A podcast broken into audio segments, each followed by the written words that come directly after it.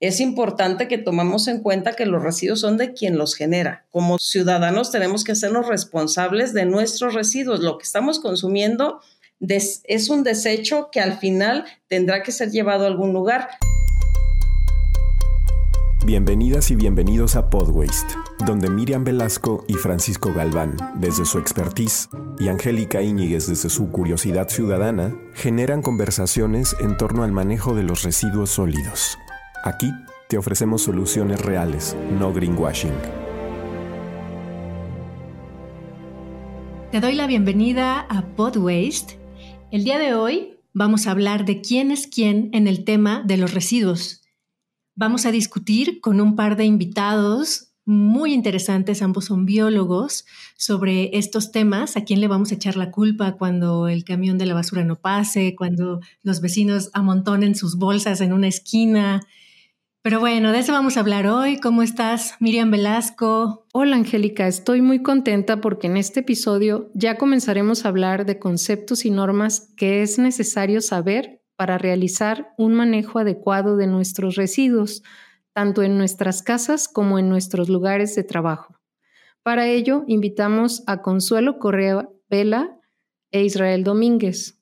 Consuelo es bióloga egresada de la Universidad de Guadalajara fue parte de la red Giresol Estatal de Jalisco, tiene una maestría en Administración Pública y fue coordinadora especializada ambiental en gestión integral de residuos durante 11 años en la Secretaría de Medio Ambiente para el Desarrollo Territorial, la CEMADET Jalisco. Está aquí a mi lado. Yo voy a presentar a Israel. Israel Domínguez es biólogo con especialidad en diagnóstico y gestión ambiental en la Facultad de Ingeniería Química de la Universidad Veracruzana.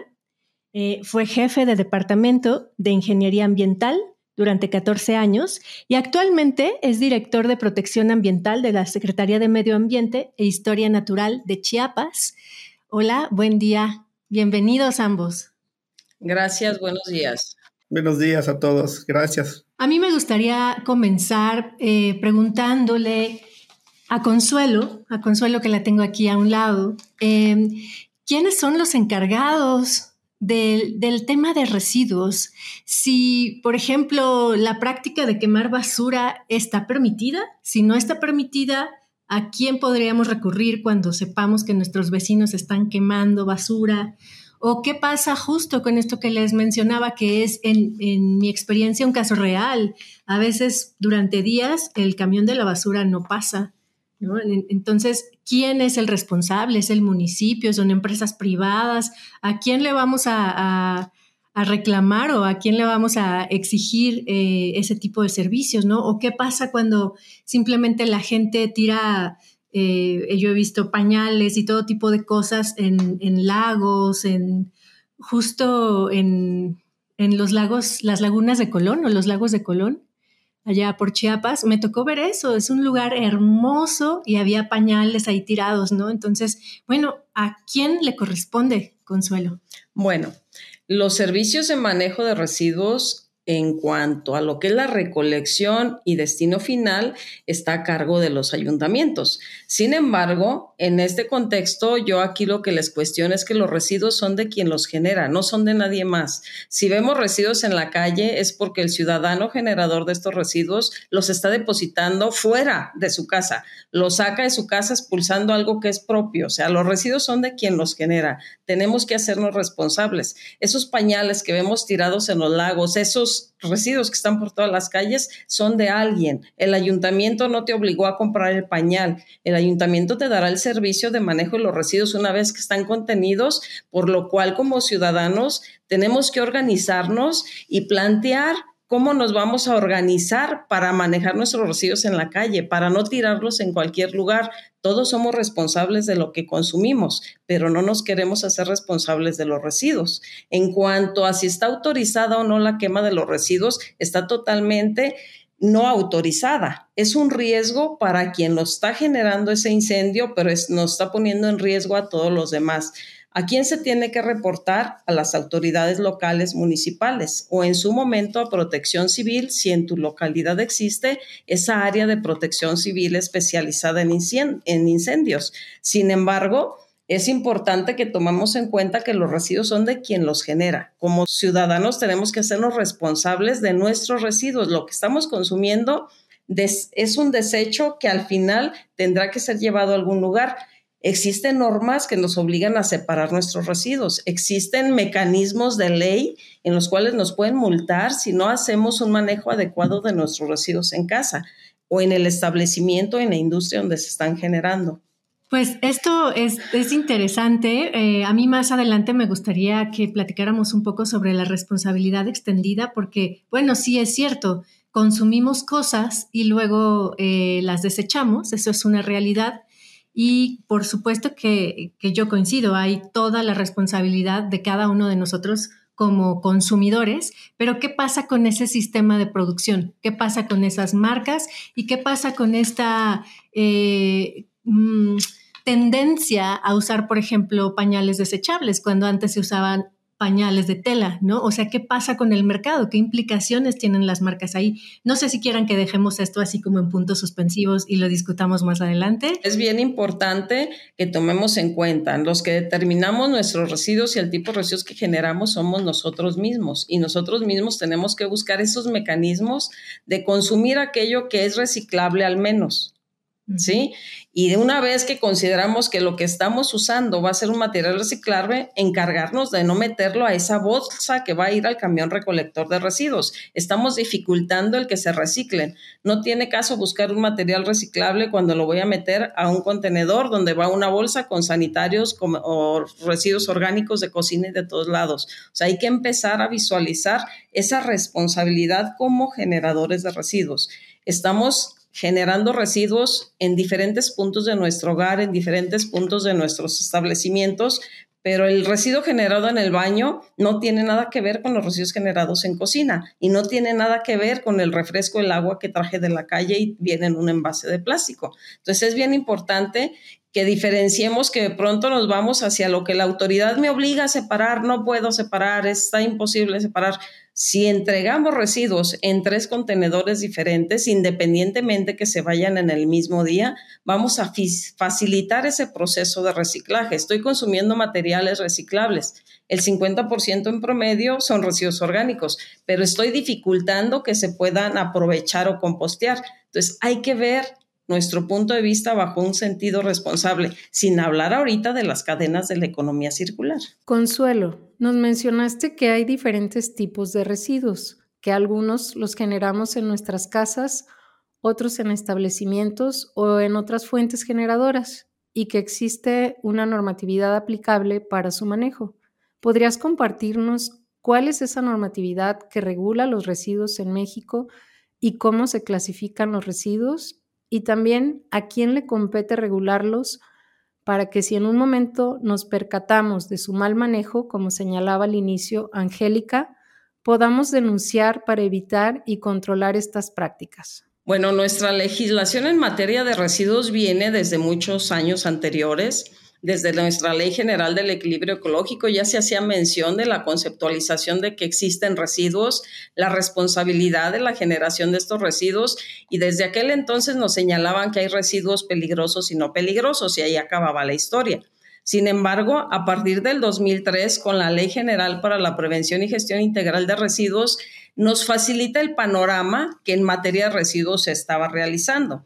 Generamos residuos en la casa habitación que se denominan los residuos sólidos urbanos, los cuales no quiere decir que entre ellos no haya un residuo peligroso, pero en general esta es nuestra clasificación de acuerdo al punto de generación.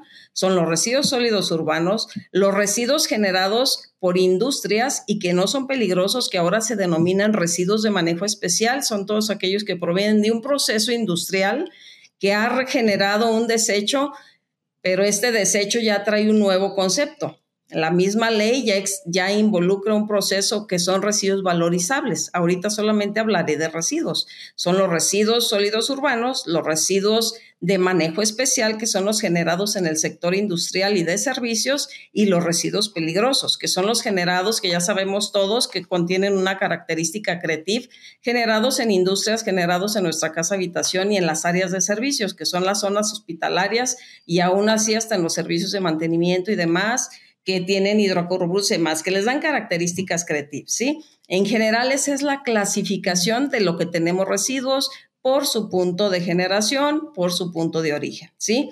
Lo cual no quiere decir que nuestros hogares no generemos residuos peligrosos, de los cuales tenemos que poner atención también organizarnos y empezar a manejarlos en forma diferente. No pueden ir en el contenedor donde puse los residuos de cocina ni los residuos del sanitario, ¿sí?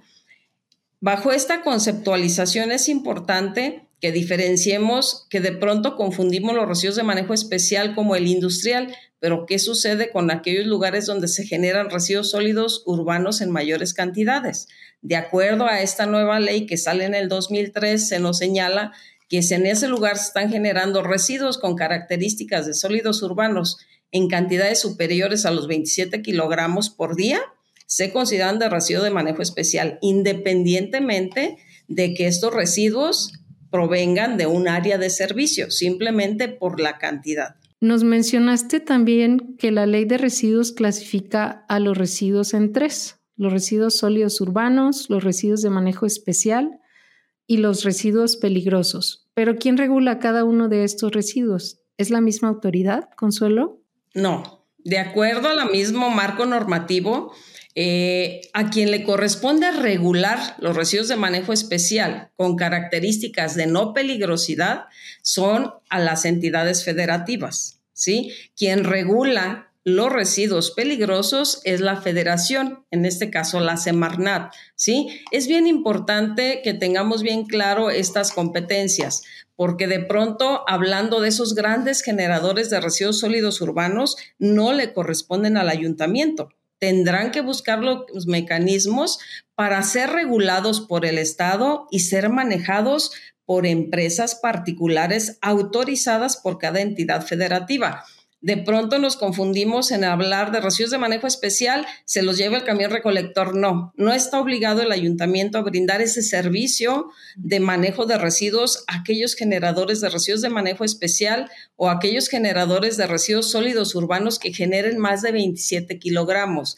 Y es ahí donde tenemos muchísimos problemas estamos autorizando en los ayuntamientos fraccionamientos que generan más de estas cantidades de residuos, pero no regulamos su manejo, por lo cual la problemática por el acumulamiento de residuos en las calles, ¿en dónde está? En edificios donde son zonas habitacionales mezcladas con oficinas que aparentemente son residuos sólidos urbanos, pero realmente son residuos de manejo especial que tendrán que ser manejados por empresas autorizadas por la entidad federativa. Angélica nos hablaba de la responsabilidad extendida del productor. Sin embargo, sabemos que en México no existe en el marco legal este tipo de responsabilidad. ¿Qué podrías compartirnos al respecto, Consuelo? Sí, yo quiero, yo quiero insistir. Es que, a ver, es que yo pienso, por ejemplo, eh, sí, estoy de acuerdo, tenemos que ser muy responsables de nuestro consumo. Para esto creo que hace falta muchísima educación y muchísima información. Me parece que es un tema que si hay que tomar conciencia, lo que viene atrás es eso, es una necesidad muy grande de educación y de información. Pero entonces quiere decir que solamente la, eh, si yo voy y compro una Coca o una Pepsi, yo soy la única responsable. ¿Qué pasa con Coca y con Pepsi que fabrican miles de millones de, botellas y las llenan usando miles de litros de agua también? O sea, ¿cómo no? Yo me pregunto, ¿cómo no va a haber responsabilidad? hacia esas empresas y no solamente hacia el consumidor. Perdón, la nueva ley de gestión integral de residuos ya trae precisamente esa apertura. Existe una responsabilidad del consumidor porque él está consumiendo un producto que después de usarse lo va a desechar.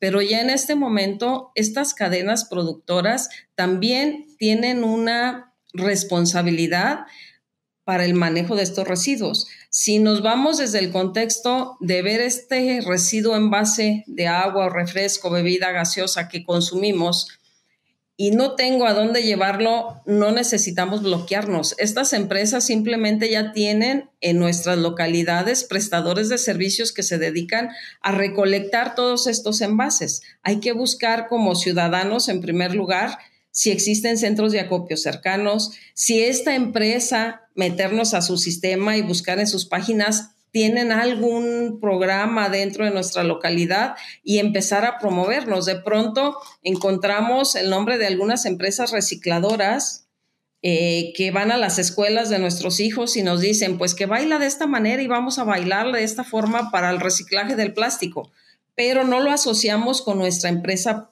generadora o productora de esta bebida gaseosa. Ya existen cadenas, ya existen procesos. Ahorita la realidad es que aunque ellos sean grandes recicladores, no les están llegando la totalidad de los residuos que están generando porque no estamos como ciudadanos haciendo nuestra chamba llega el envase a un sitio de disposición final, a un vertedero relleno sanitario, cuando bien le vaya, existen pepenadores, que es un sector informal que se dedica al aprovechamiento de estos materiales, que después lo van a traer a esos centros de acopio que ya tenemos más cerquitas de la ciudad para llegar a la empresa que los recicla. O sea, la cadena realmente existe, pero la hemos extendido que el envase regresa del vertedero, no regresa del ciudadano. ¿Qué tenemos que hacer? Solicitar el apoyo a las empresas directamente, organizarnos con las autoridades municipales, pero ahora sí actuar como ciudadanos. Ya tengo mi envase separado, quiero que se recicle. Ahora, ¿qué hago? Sí es importante que, que la autoridad local conozca esas necesidades que tenemos. El centro de acopio se encuentra a la vuelta de la esquina en muchas ocasiones, pero solo compran de una tonelada para arriba. Sea, son situaciones que solamente es cuestión de organizarnos. Sí existe para el caso de, de, nuestro país y del estado de Jalisco y muchos estados de la entidad, de las diferentes entidades federativas, acopiadores y recicladores de todo tipo de materiales. Solamente es dar apertura y buscar que en lugar de que este residuo se trepe a un camión recolector, buscar la alternativa local. Específicamente lo que, a lo que se está refiriendo Consuelo es la responsabilidad compartida. Es, es ese tipo de responsabilidad que se establece en la ley de residuos y que es diferente a la responsabilidad extendida del productor. Así es. La ley nos está planteando desde su misma conceptualización de a quién le corresponde el manejo de residuos, nos está haciendo responsables a los generadores esta responsabilidad nos la está remitiendo como una responsabilidad directa. Sin embargo, eh, nosotros como consumidores no podemos absorber la totalidad de esas responsabilidades. La misma ley lo está señalando. Esta responsabilidad del productor para el manejo de sus residuos es una responsabilidad que la tenemos que manejar en forma coordinada, en forma organizada con los diferentes niveles de gobierno porque habrá residuos que aunque sean residuos de manejo especial, residuos que no contengan ninguna característica de peligrosidad, no pueden ser manejados por cualquier empresa o por cualquier camión recolector. Tendremos que buscar esos mecanismos y esa responsabilidad del consumidor sobre los productos que estamos consumiendo. Consuelo, ya para cerrar y poder continuar con Ismael, además de la responsabilidad compartida, la Ley de Prevención y Gestión Integral de los Residuos, ¿cómo establece que debe ser el manejo de los residuos? ¿A qué se refiere cuando habla de manejo integral y gestión integral de los residuos? compartida entre el generador y el productor, pero de igual manera se comparte con esa responsabilidad que se tiene de organizarnos e involucrar a las diferentes entidades que correspondan federales, estatales y municipales, porque de pronto, como el caso que nos, que nos sucedió con los televisores, aunque eran residuos que generábamos en casa, se vino un programa federal y de ahí nos trabamos todos con que a quién le corresponde si estaba en casa y era no peligroso, era de manejo especial. O sea, fue un error total el no haber alineado para que en forma permanente se guiara el manejo de los televisores o los sistemas analógicos hacia el nuevo sistema de las televisiones planas, les digo. Lo que son los nuevos conceptos de la ley es el concepto de gestión integral y manejo integral. Estos dos conceptos los hemos mezclado o los hemos malentendido toda la vida. Finalmente, siempre se ha realizado la gestión integral, pero la dejamos para que lo realice alguien de una autoridad que sepa cómo hacer un programa.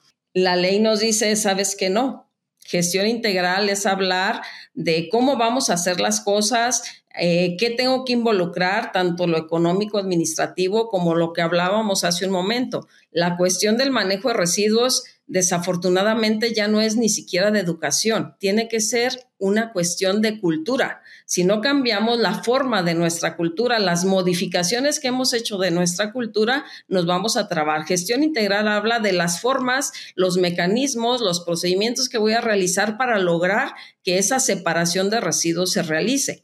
Sin embargo, hablando ya de manejo integral de residuos, nos dice, vamos a hablar de manejo integral de residuos como aquella de acción donde ya involucro desde la forma de prevenir. ¿Qué voy a prevenir? El mejor residuo es el que no se genera para empezar. Es algo que la ley nos deja bien claro. El mejor residuo y la forma de prevenir la generación de un residuo es no generarlo.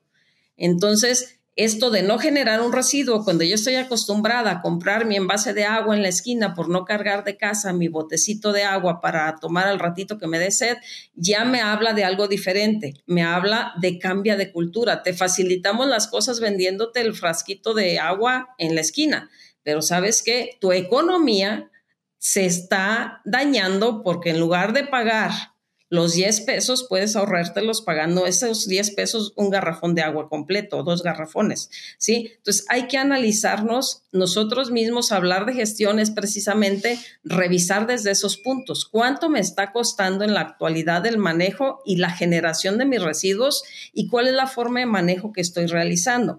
Hablar de manejo es precisamente ya hablar de esas etapas. ¿Qué me corresponde? Para empezar, prevenir lo más posible no generar un residuo. La siguiente etapa, ¿qué voy a hacer con él? ¿Lo voy a guardar en casa? ¿Lo almaceno en casa? ¿O busco que ya el sistema de recolección municipal se lo lleve? ¿En qué manera se los voy a entregar para que este residuo no pierda su valor? Hay que separarlos. La ley desde el inicio nos dice la primera etapa de un manejo adecuado de los residuos es separar tus residuos. ¿Por qué? Porque si no te vas a ser responsable de garantizar su reciclaje o garantizar su reutilización, asegúrate que al momento en que llegue a un vertedero relleno sanitario pueda ser fácil que lo separen.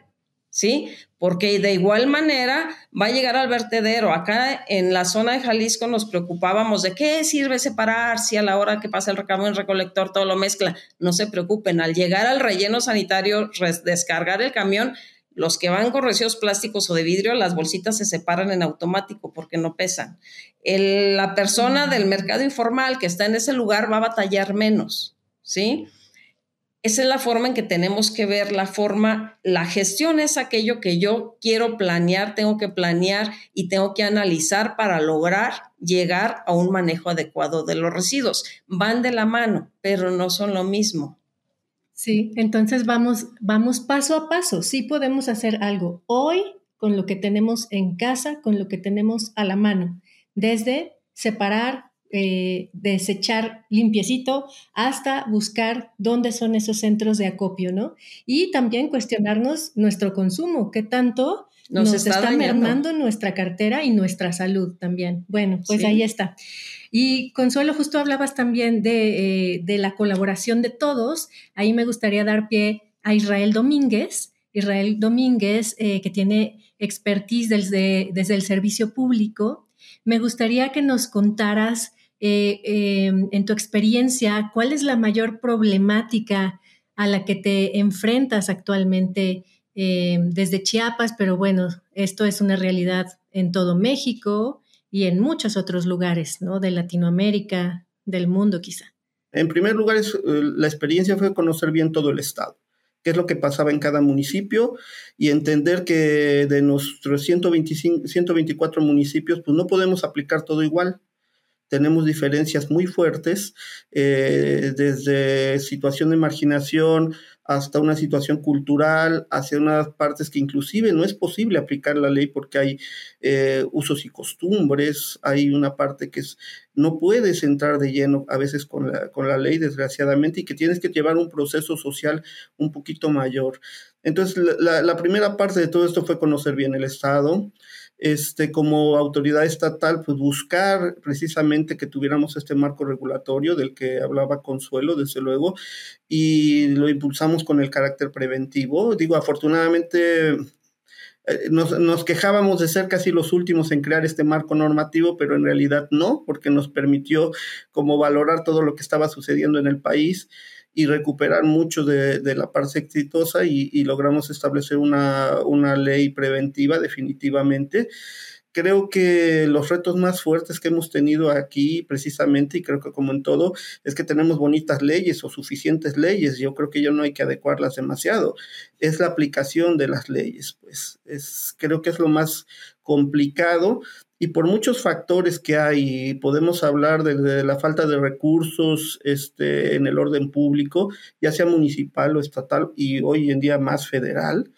Este, hasta la parte precisamente de, lo, que, lo que mencionaba también Consuelo, esta participación de las, de las personas, esta pasividad que existe de la sociedad de creer que yo pago un impuesto y entonces se lo tiene que llevar la basura, no la quiero ver, yo la quiero ver fuera de mi casa y es mi responsabilidad sacarla. Lo que suceda ya no nos interesa.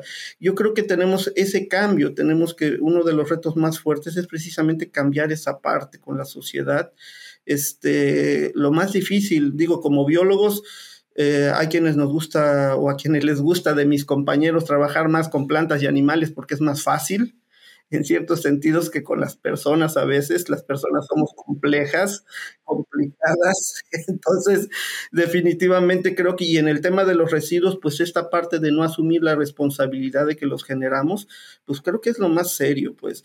Eh, buscar que, la sociedad sea participativa y lo tuvimos en este reto tan fuerte de la regulación de los plásticos, por ejemplo, que fue un reto abismal para todas las entidades federativas al ver que, la, que, a nivel nacional no se establecía todavía un marco y en esta problemática a nivel mundial que existía, pues hubo una respuesta, creo que casi de todas las entidades este, pero fue, fue un, gran reto, hubo una buena respuesta de un sector de la sociedad también, o sea, empezaron a dejar de usar popotes, a dejar de, a, volver a, dejar un poquito los, los vasos de plástico y acá, por ejemplo, acá hay una bebida que se llama pozol y que se sirve en una jícara cacao, es riquísima, pero se sirve en una jícara casualmente que tiene esta parte que permite como, como girar la manita cuando estás tomando porque tiene precisamente el cacao, el maíz ahí. Entonces, regresar esas partes, este,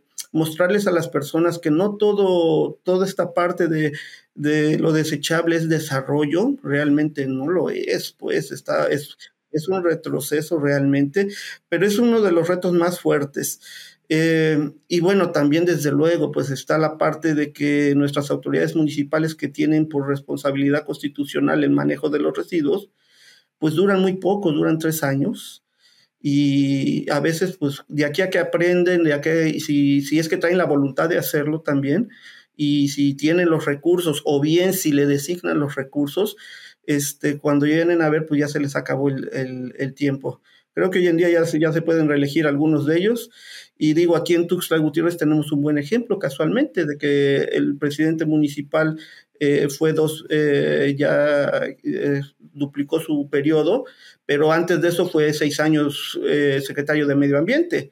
Así que tenemos un caso interesante en el manejo de los residuos hoy en día aquí, desde los cambios en la disposición final hasta contenerización, programas de recuperación de pilas, electrónicos, grasas y aceites, Tetrapac, bueno, y residuos de manejo especial. Creo que, que cuando se, eh, ese es nuestro claro ejemplo en el Estado de que cuando hay voluntad de política realmente de, de, de, las autoridades locales, se puede, se puede realizar mucho. Entonces, yo creo que esa es la parte que entre experiencia y fracasos, bueno, han sido muchos, en serio, hemos llegado a tener en épocas nobles muchos rellenos sanitarios y de repente ver cómo algunos de ellos se caen, cómo algunos persisten. Eh, estamos buscando las intermunicipalidades como la opción precisamente para disminuir este gasto tan fuerte que hay en la operación. Este, las alianzas entre municipios que creemos que pueden ser el resultado mejor, sobre todo cuando hay pocos recursos y que esto puede ayudar mucho digamos, desde el Estado, esta es la parte que, creemos que, que nos debe de ayudar. Ismael, me parece muy importante destacar de tu participación que hay grandes diferencias en, en, el manejo de los residuos en diferentes municipios e incluso entre las entidades federativas y que se debe atender el tema en función a la generación, actividades, población, recursos e infraestructura disponible. No es lo mismo la generación de residuos en un municipio costero que en un municipio urbano o rural, o en una entidad federativa que tiene más de 200 municipios que en una que tiene 11. Asimismo, que las autoridades estatales y municipales deben tener su propio marco legal. Cuéntanos cómo les ha ido a ustedes en Chiapas. ¿Cómo está la generación, el manejo y disposición final de los residuos? Por supuesto, aunque te diré que dice, dice un dicho que a veces cuando uno siente que sus problemas son muchos, que eh, se junta uno con otras personas, los pone uno en la mesa y cuando se da cuenta de los problemas de los demás, prefieres agarrar los tuyos y quedártelos.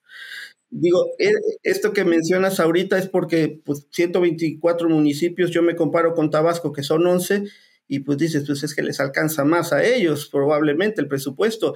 Pero volteo a ver a Oaxaca, que tiene más de 500, y pues la verdad dices, no, no, no, me quedo con mis 124 no hay mucho problema.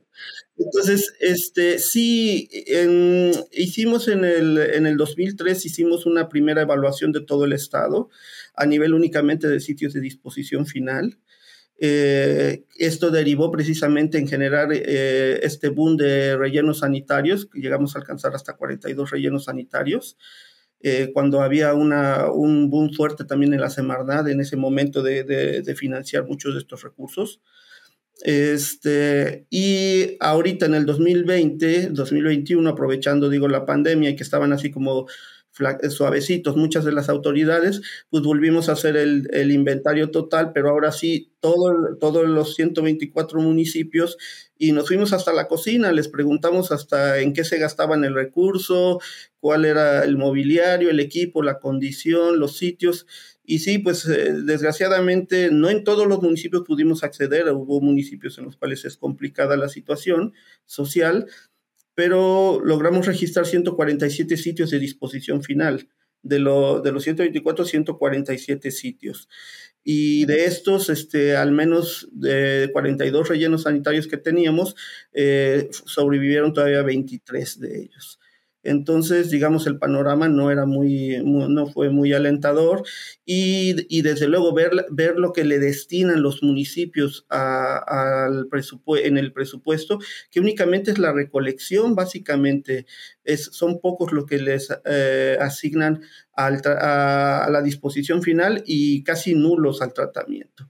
Entonces, digamos que esa fue la parte de conocer muy bien qué sucede en nuestro estado, porque nuestro estado es de verdad es privilegiado, tiene ecosistemas muy, muy hermosos con una biodiversidad preciosa y con un sistema hídrico enorme, pues que, es una bendición, pero que al momento del manejo de los residuos y de la, aplicar la norma 083 resulta sumamente complicado porque tenemos agua casi en todos lados, digo afortunadamente. Eh, y eso también provoca que haya una dispersión muy fuerte de la población.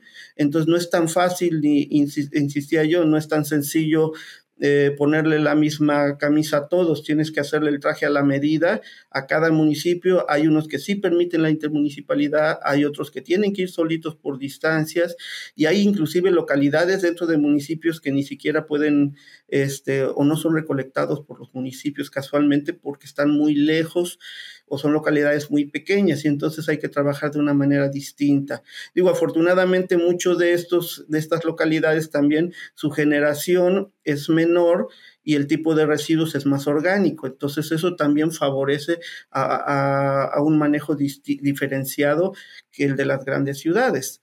Entonces sí tenemos y, tenemos identificados al menos en el estado eh, al menos 11 intermunicipalidades eh, cuatro de ellas que pueden ser como susceptibles a, ser factibles para asociaciones público-privada porque generan más de 300 toneladas entre, en esta confusión. Eh, tenemos una, una que genera la, de la capital, que es esta concesionada ya, pero tenemos otras tantas que no lo están y que, que pueden tener esa sustentabilidad y municipios más pequeños que generan menos de 100 toneladas y que pueden asociarse también para organismos públicos descentralizados o para, para operadores locales también en caso de que la autoridad no pudiera tener la capacidad de, brindar el manejo. Entonces, creo que tenemos un panorama muy, muy extenso. Eh, vamos a actualizar próximamente nuestro programa estatal, donde vamos a, después de casi 14 años, se va a actualizar con una visión diferenciada y también considerando inclusive los residuos en el caso de los desastres porque somos un estado que también es susceptible a los desastres, inclusive tenemos una escuela de protección civil aquí, casualmente por ello. Este, entonces tenemos que considerar también los residuos que se generan posteriores a los desastres, tanto de demolición o de manejo especial, como todo lo que se genera en latas, PET, este, cantidades enormes de, ciertos residuos que después se vuelven un problema una vez que se atiende el desastre. Digo, todo eso es lo que tenemos, digamos, considerado dentro de nuestra, del programa estatal y que esperamos próximamente ya, ya finalizarlo, actualizarlo, aunque estemos en el fin de, la, de esta administración, pero vamos a, dejar las bases todavía más sólidas para, para quien viene. Muchas gracias, Ismael. Quiero pues también resaltar un punto que mencionaste que me parece fundamental, el fortalecimiento institucional la coordinación y vinculación entre los tres niveles de gobierno responsables de los diferentes tipos de residuos para que la regulación pueda aplicarse y el manejo sea adecuado, y también la participación de la iniciativa privada, sobre todo en, la parte de la recolección o la disposición final y el tratamiento de los residuos. Angélica, no sé si quieras comentar algo al respecto pero antes quiero aprovechar para hacer un anuncio, ya que Ismael mencionó la problemática de los residuos plásticos y de los residuos de desastres, y que habló también de los rellenos sanitarios como sitios de disposición final. Tendremos en esta temporada de Pod Waste un episodio sobre rellenos sanitarios, otro sobre contaminación por plástico y uno más sobre la gestión de los residuos en desastres, que hemos visto en las noticias que está justo enfrentando en Acapulco el gobierno de Acapulco después del paso del huracán Otis. No se lo pierdan. Si me lo permiten, yo aquí veo dos temas que son fundamentales eh, de los que eh, hablaron y uno de ellos creo que no, no fue tocado tal cual, pero se leyó entre líneas y es el tema de la vinculación, la necesidad que hay de vinculación entre municipios, o entre eh, instituciones públicas, instituciones privadas, sociedad civil, entre marcas y consumidores, entre, es decir, toda esta información que, que va a generar acción es lo que yo creo o desde mi perspectiva hace falta en el tema de vinculación, ¿no? Generar estos vínculos, no sé si ahí haya algún trabajo. Y el otro tema que yo destaco es justo, hablabas Israel de progreso y de desarrollo, bueno, decías, hablabas de desarrollo y, lo, hablabas en relación con los desechables, ¿no? Creemos que es progreso, creemos que es desarrollo, un montón de cosas que en realidad solo son eh, una fuente de contaminación, de enfermedad, que no tienen nada que ver con el progreso. Y aquí es muy importante algo que mencionaba también eh, Consuelo, que son las ideas, ¿no? Es como todo el pensamiento, la cultura, el diseño de pensamiento. Creo que platicábamos con alguien hace unos días que decía, bueno, es que eh, pensar en el medio ambiente, pensar de manera sostenible, tiene que ver con ese diseño de pensamiento con analizar qué es lo que estamos pensando y cómo estamos concibiendo el mundo. Y entonces, ¿por qué eh, voy a usar un desechable de un solo uso cuando eh, podría pensar de otra manera mi día a día, ¿no? Lo que está imperando es la prisa, es lo práctico, es el no tengo tiempo para esto. Entonces, creo que esos son dos temas eh, de los que se hablaron aquí, que quedaron pues puestos ahí para que todos podamos pensar un poco al respecto, ¿no? No sé si quieran Israel y Consuelo, y con esto ya vamos cerrando el episodio, eh, hacer un, un último comentario, cerrar con alguna frase. Adelante. Bueno, eh, aquí es bien importante que abordemos estos dos conceptos básicos. Si no separamos lo que significa la gestión integral, que es saber, el ver cómo vamos a hacer las cosas, qué necesito para hacerlas, y vemos la etapa de manejo como la activación de lo que quiero hacer, las ligamos y nos hacemos responsables de igual manera de conocer que todas esas etapas de manejo requieren recursos, requieren que le inyectemos parte no del impuesto que yo considero que le di al ayuntamiento por el impuesto predial, no, son situaciones diferentes. O sea, si realmente abordamos estos dos conceptos bajo el concepto responsable de que si requerimos ver los residuos como una parte esencial de que ya los generamos, ya los tenemos, pero de aquí en adelante tenemos que ver qué necesito hacer yo como persona, nosotros como empresas o el gobierno mismo para que todos estos residuos no se nos reviertan, porque ahorita es lo que está sucediendo. El problema ya es de todos, ya no es del consumidor que en forma irresponsable soltó sus residuos. La responsabilidad ahorita ya es de todos.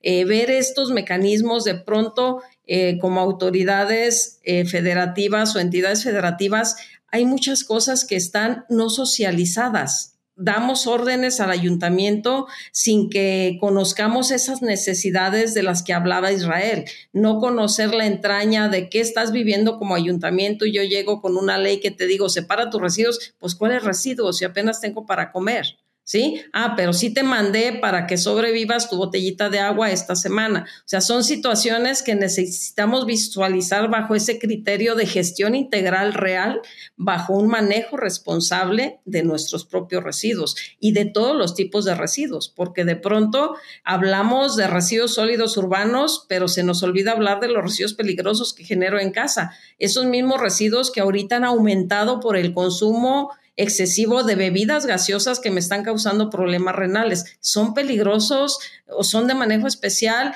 o los meto mis contenedores con la manguera de diálisis en el mismo del ayuntamiento. O sea, son situaciones de las que ya estamos viviendo y que necesitamos nosotros ya socializar qué es lo que ya se tiene y bajarla a todas las entrañas de la sociedad, pero bajo esa misma conceptualización de sus condiciones reales, pero sí que quede claro que los residuos son de quien los genera. Muchas gracias, Consuelo e Ismael. Ha sido un gran placer.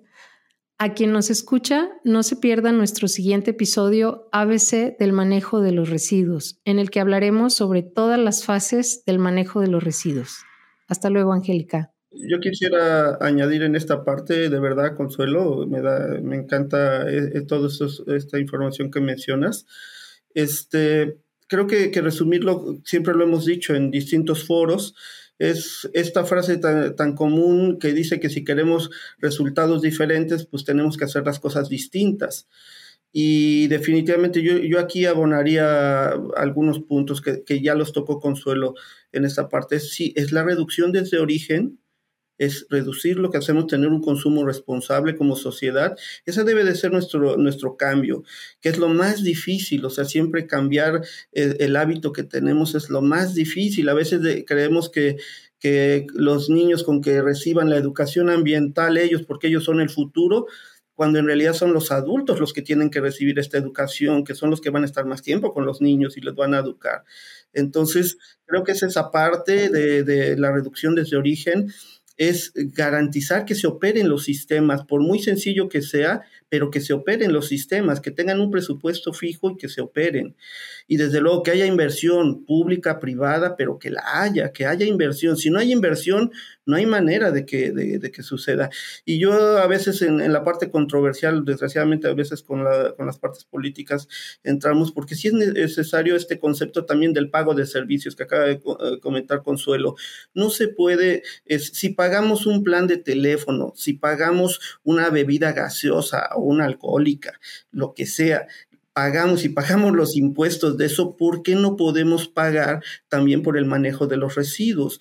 Y eso quitaría una carga enorme a los municipios también realmente, ya no sería el, este, esta parte del erario municipal estar pagando el servicio porque hacen lo que pueden con lo que tienen y entonces, pero si cada ciudadano aportara también una parte diferenciada, desde luego, de quien genera más y del que no genera o del que no tiene también diferenciado, desde luego, pues sería otra cosa. Y es, pero este punto a veces la parte política no lo quiere tocar porque considera a veces que son votos, que son, son impuestos y que, hay Dios, que es, pero yo creo que sí es necesario. Y yo concluiría también regresando para cerrar el círculo, esta parte que también hablaba Consuelo, la participación definitivamente, el compostear nuestra parte orgánica desde hogar, el compostear, el perdón, el separar nuestros residuos para que sea más fácil que se los lleve las personas que, que, entren a la cadena de valor y solo ir a disponer lo que en este momento no, no, tiene, no tiene mercado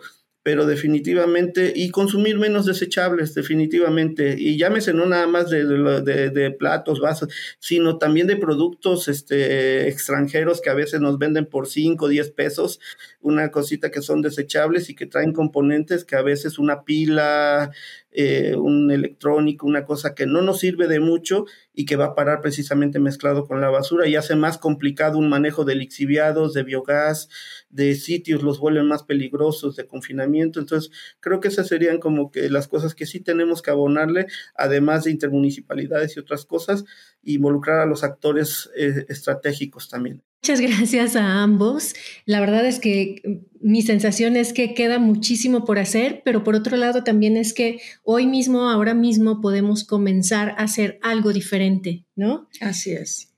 Miriam, pues muchas gracias eh, por estar en este episodio. Gracias a nuestros dos invitados, Consuelo Correa, Israel Domínguez, y nos escuchamos la próxima. Bueno, pues eh, agradecerle a Consuelo y a Israel Domínguez por su participación y señalar eh, algo muy importante. Eh, la Ley General para la Prevención y Gestión Integral de Residuos cumple 20 años desde su publicación y entrada en vigor.